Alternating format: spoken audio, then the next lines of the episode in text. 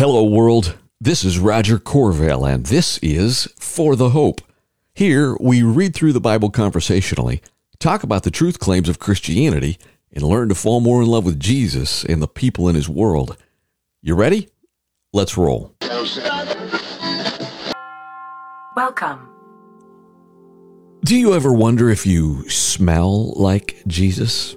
I know that's exactly what you were wondering. Hey, hopeful, welcome to For the Hope's daily audio Bible, where we consider life and work and our stories in light of God's story. Two bits of housekeeping here as we get rolling today.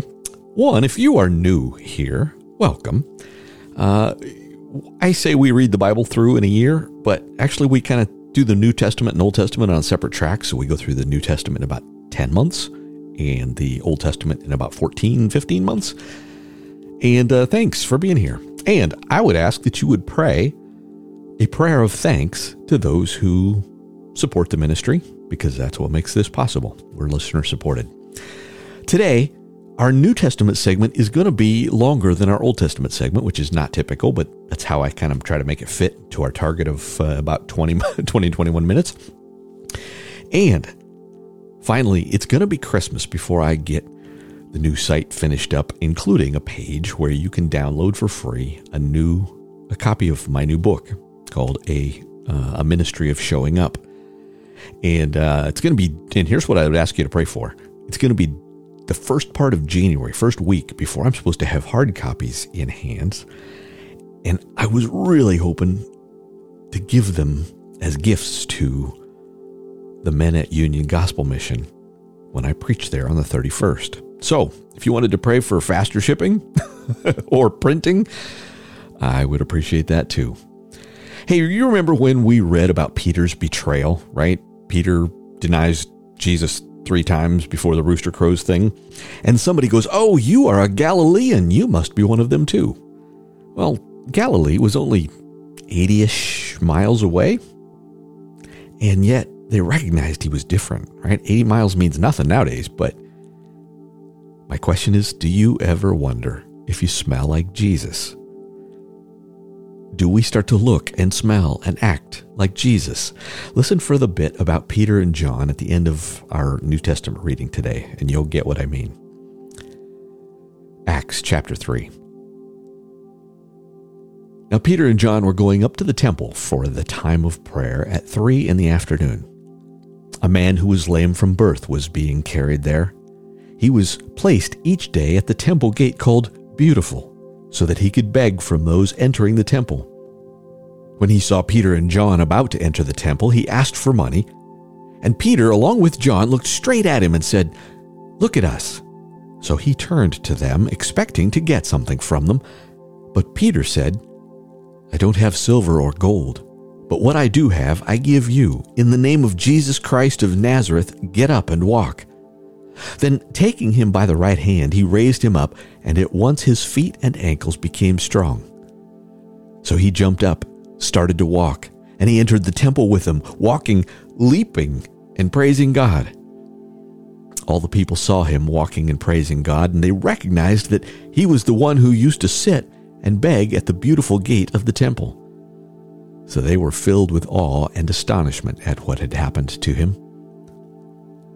While he was holding on to Peter and John, all the people, utterly astonished, ran toward them in what is called Solomon's colonnade. When Peter saw this, he addressed the people Fellow Israelites, why are you amazed at this? Why do you stare at us as though we had made him walk by our own power or godliness? The God of Abraham, Isaac, and Jacob, the God of our ancestors, has glorified his servant Jesus, whom you handed over and denied before Pilate, though he had decided to release him. You denied the holy and righteous one and asked to have a murderer released to you. You killed the source of life, whom God raised from the dead. And we are witnesses of this. By faith in his name, his name has made this man strong, whom you see and know. So the faith that comes through Jesus had given him this perfect health in front of all of you. And now, brothers and sisters, I know I know that you acted in ignorance, just as your leaders did. In this way, God fulfilled what he had predicted through all the prophets that his Messiah would suffer.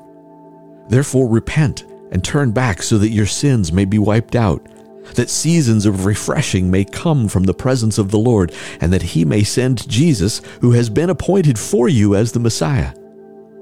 Heaven must receive him for the time of the restoration of all things, which God spoke about through his holy prophets from the beginning. Moses said, The Lord your God will raise up for you a prophet like me from among your brothers. You must listen to everything he tells you, and everyone who does not listen to that prophet will be completely cut off from the people. In addition, all the prophets who have spoken, from Samuel and those after him, have foretold of these days. You are the sons of the prophets and of the covenant that God made with your ancestors when he said to Abraham, And all the families of the earth will be blessed through your offspring. God raised up his servant and sent him first to you to bless you by turning each of you from your evil ways. While they were speaking to the people, the priests, the captain of the temple police, and the Sadducees confronted them because they were annoyed that they were teaching the people and proclaiming in Jesus the resurrection of the dead. So they seized them and took them into custody until the next day, since it was already evening. But many of those who heard the message believed, and the number of the men came to 5,000. The next day, their rulers, elders, and scribes assembled in Jerusalem with Annas the high priest, Caiaphas, John, Alexander, and all the members of the high priestly family. After they had Peter and John stand before them, they began to question them, saying, By what power or in what name have you done this? Then Peter was filled with the Holy Spirit and said to them, Rulers of the people and elders, if we are being examined today about a good deed done to a disabled man, by what means he was healed, let it be known to all of you and to all the people of Israel that by the name of Jesus Christ of Nazareth, whom you crucified and whom God raised from the dead, by him this man is standing here before you healthy. This Jesus is, and he quotes the Old Testament to them, which they would have known, this Jesus is the stone rejected by you builders, which has become the cornerstone. There is salvation in no one else, for there is no other name under heaven given to people by which we must be saved. When they observed, get this, here's the passage. When they observed the boldness of Peter and John and realized that they were uneducated and untrained men, they were amazed and recognized that they had been with Jesus. And since they saw the man who had been healed standing with them, they had nothing to say in opposition. After they ordered them to leave the Sanhedrin, they conferred among themselves, saying, What should we do with these men? For an obvious sign has been done through them, clear to everyone living in Jerusalem, and we cannot deny it. But so that this does not spread further among the people, let's threaten them against speaking to anyone in this name again. So they called for them and ordered them not to speak or teach at all in the name of Jesus. Peter and John answered them Whether it's right in the sight of God for us to listen to you rather than to God, you decide. For we are unable to stop speaking about what we have seen and heard. After threatening them further, they released them. They found no way to punish them because the people were all giving glory to God over what had been done. For this sign of healing had been performed on a man over 40 years old. And my friends, that gets us up through chapter 4, verse 22. They recognized that they had been with Jesus, and there are, there are two little nuggets in there that I will highlight in our closing reflection segment. Do not miss these, right? This is essential to your own, your life and your witness. Promise me. But we're going to turn back, picking up in, we're going back to Second Kings. If you're new here, one of the things we do is tackle the Old Testament about chronologically, which means by the time we get into First and Second Kings, you've got a bunch of things that were all happening at about the same time, including all of these prophets. And we've been in Isaiah for a while because it's a long book. But back to 2 Kings chapter 21. Manasseh was 12 years old when he became king, and he reigned 55 years in Jerusalem. His mother's name was Hephzibah. He did what was evil in the Lord's sight, imitating the detestable practices of the nations that the Lord had dispossessed before the Israelites. He rebuilt the high places that his father Hezekiah had destroyed and re established the altars for Baal. He made an Asherah, as King Ahab of Israel had done. He also bowed in worship to all the stars in the sky and served them. He built altars in the Lord's temple, where the Lord had said, Jerusalem is where I will put my name. He built altars to all the stars in the sky in both courtyards of the Lord's temple. He sacrificed his son in the fire, practiced witchcraft and divination, and consulted mediums and spiritists. He did a huge amount of evil in the Lord's sight, angering him. Manasseh set up the carved image of Asherah, which he had made, in the temple of, of, that the Lord had spoken about to David and his son Solomon when he said, I will establish my name forever in this temple and in Jerusalem, which I have chosen out of all the tribes of Israel. I will never again cause the feet of the Israelites to wander from the land I gave to their ancestors, if only they will be careful to do all I have commanded them, the whole law that my servant Moses commanded them. But they did not listen. Manasseh caused them to stray so that they did worse evil than the nations the Lord had destroyed before the Israelites. The Lord said through his servants the prophets, since King Manasseh of Judah has committed all these detestable practices, worse evil than the Amorites who preceded him had done, and by means of his idols had also caused Judah to sin, this is what the Lord God of Israel says I am about to bring such a disaster on Jerusalem and Judah that everyone who hears about it will shudder. I will stretch over Jerusalem the measuring line used on Samaria and the mason's level used on the house of Ahab, and I will wipe Jerusalem clean as one wipes a bowl, wiping it and turning it upside down. I will abandon the remnant of my inheritance and hand them over to their enemies. They will become plunder and spoil to all their enemies, because they have done what is evil in my sight and have angered me from the day their ancestors came out of Egypt until today. Manasseh also shed so much innocent blood that he filled Jerusalem with it from one end to the other. This was in addition to his sin that he caused Judah to commit, so that they did what was evil in the Lord's sight. The rest of the events of Manasseh's reign, along with all his accomplishments and the sin that he committed, are written in the historical record of Judah's kings. Manasseh rested with his ancestors and was buried in the garden of his own house, the garden of Uzzah.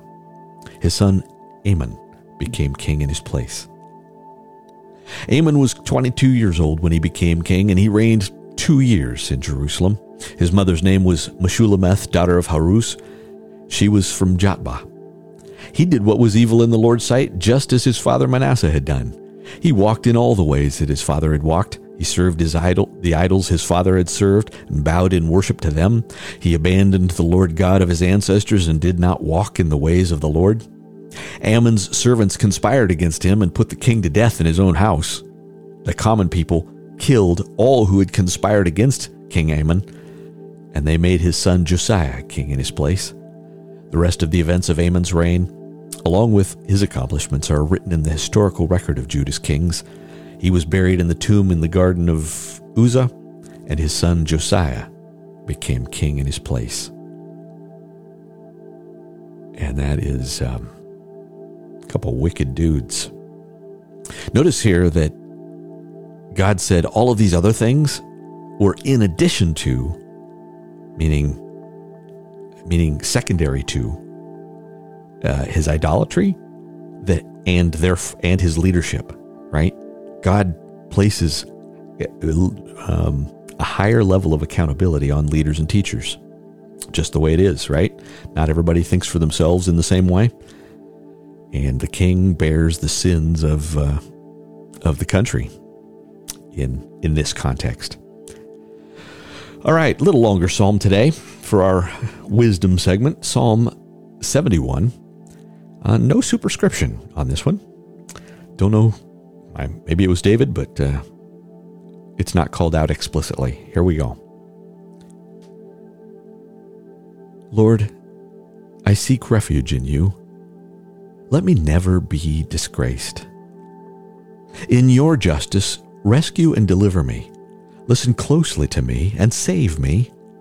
Be a rock of refuge for me where I can always go. Give the command to save me, for you are my rock and fortress. Deliver me, my God, from the power of the wicked, from the grasp of the unjust and oppressive. For you are my hope, Lord God, my confidence from my youth. I have leaned on you from birth. You took me from my mother's womb. My praise is always about you. I am like a miraculous sign to many, and you are my strong refuge.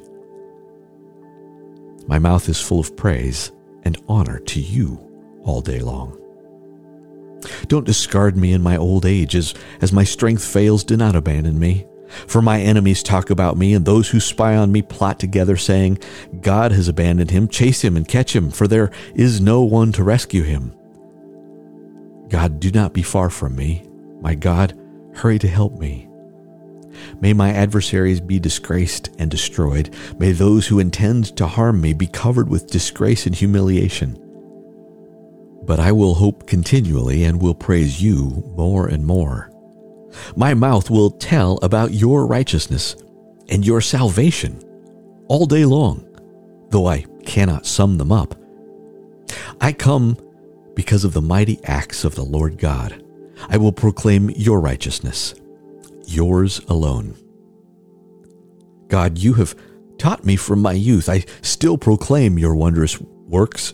Even when I am old and gray, God, do not abandon me while I proclaim your power to another generation, your strength to all who are to come.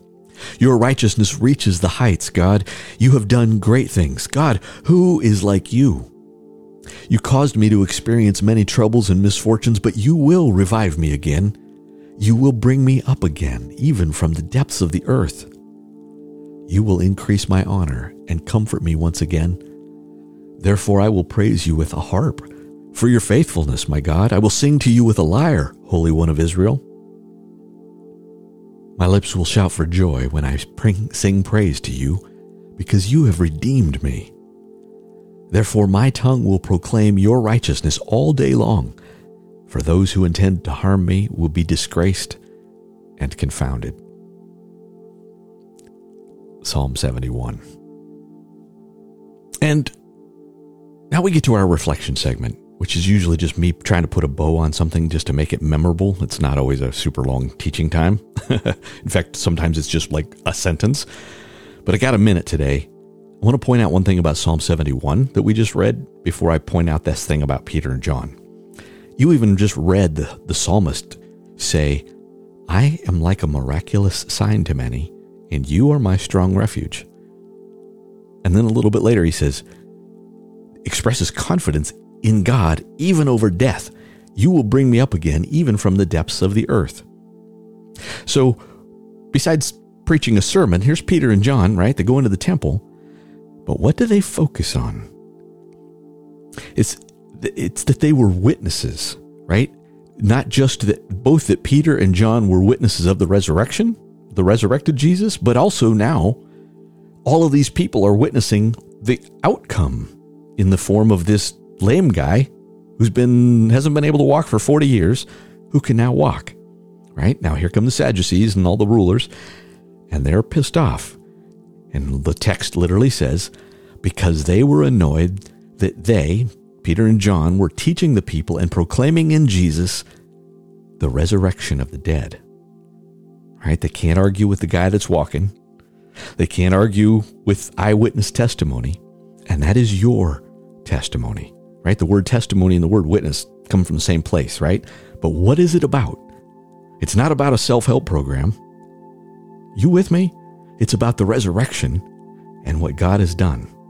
So, do you smell like Jesus? Well, that was the opening question. The foundation of the story is Jesus, the way, the truth, the life, the person and the work of Jesus. But the way that we smell like Jesus is hanging out with the witnesses of the resurrection, which is quite literally what we have a historical record of in the New Testament, and by saying, Here is what he did for me. Here is what he, I passed from death to life, right? Is the minute we get off on self help stuff, the minute we just present this as an alternative, albeit better philosophy, we're missing the point. Jesus rose from the dead, and so will we. Amen. Amen.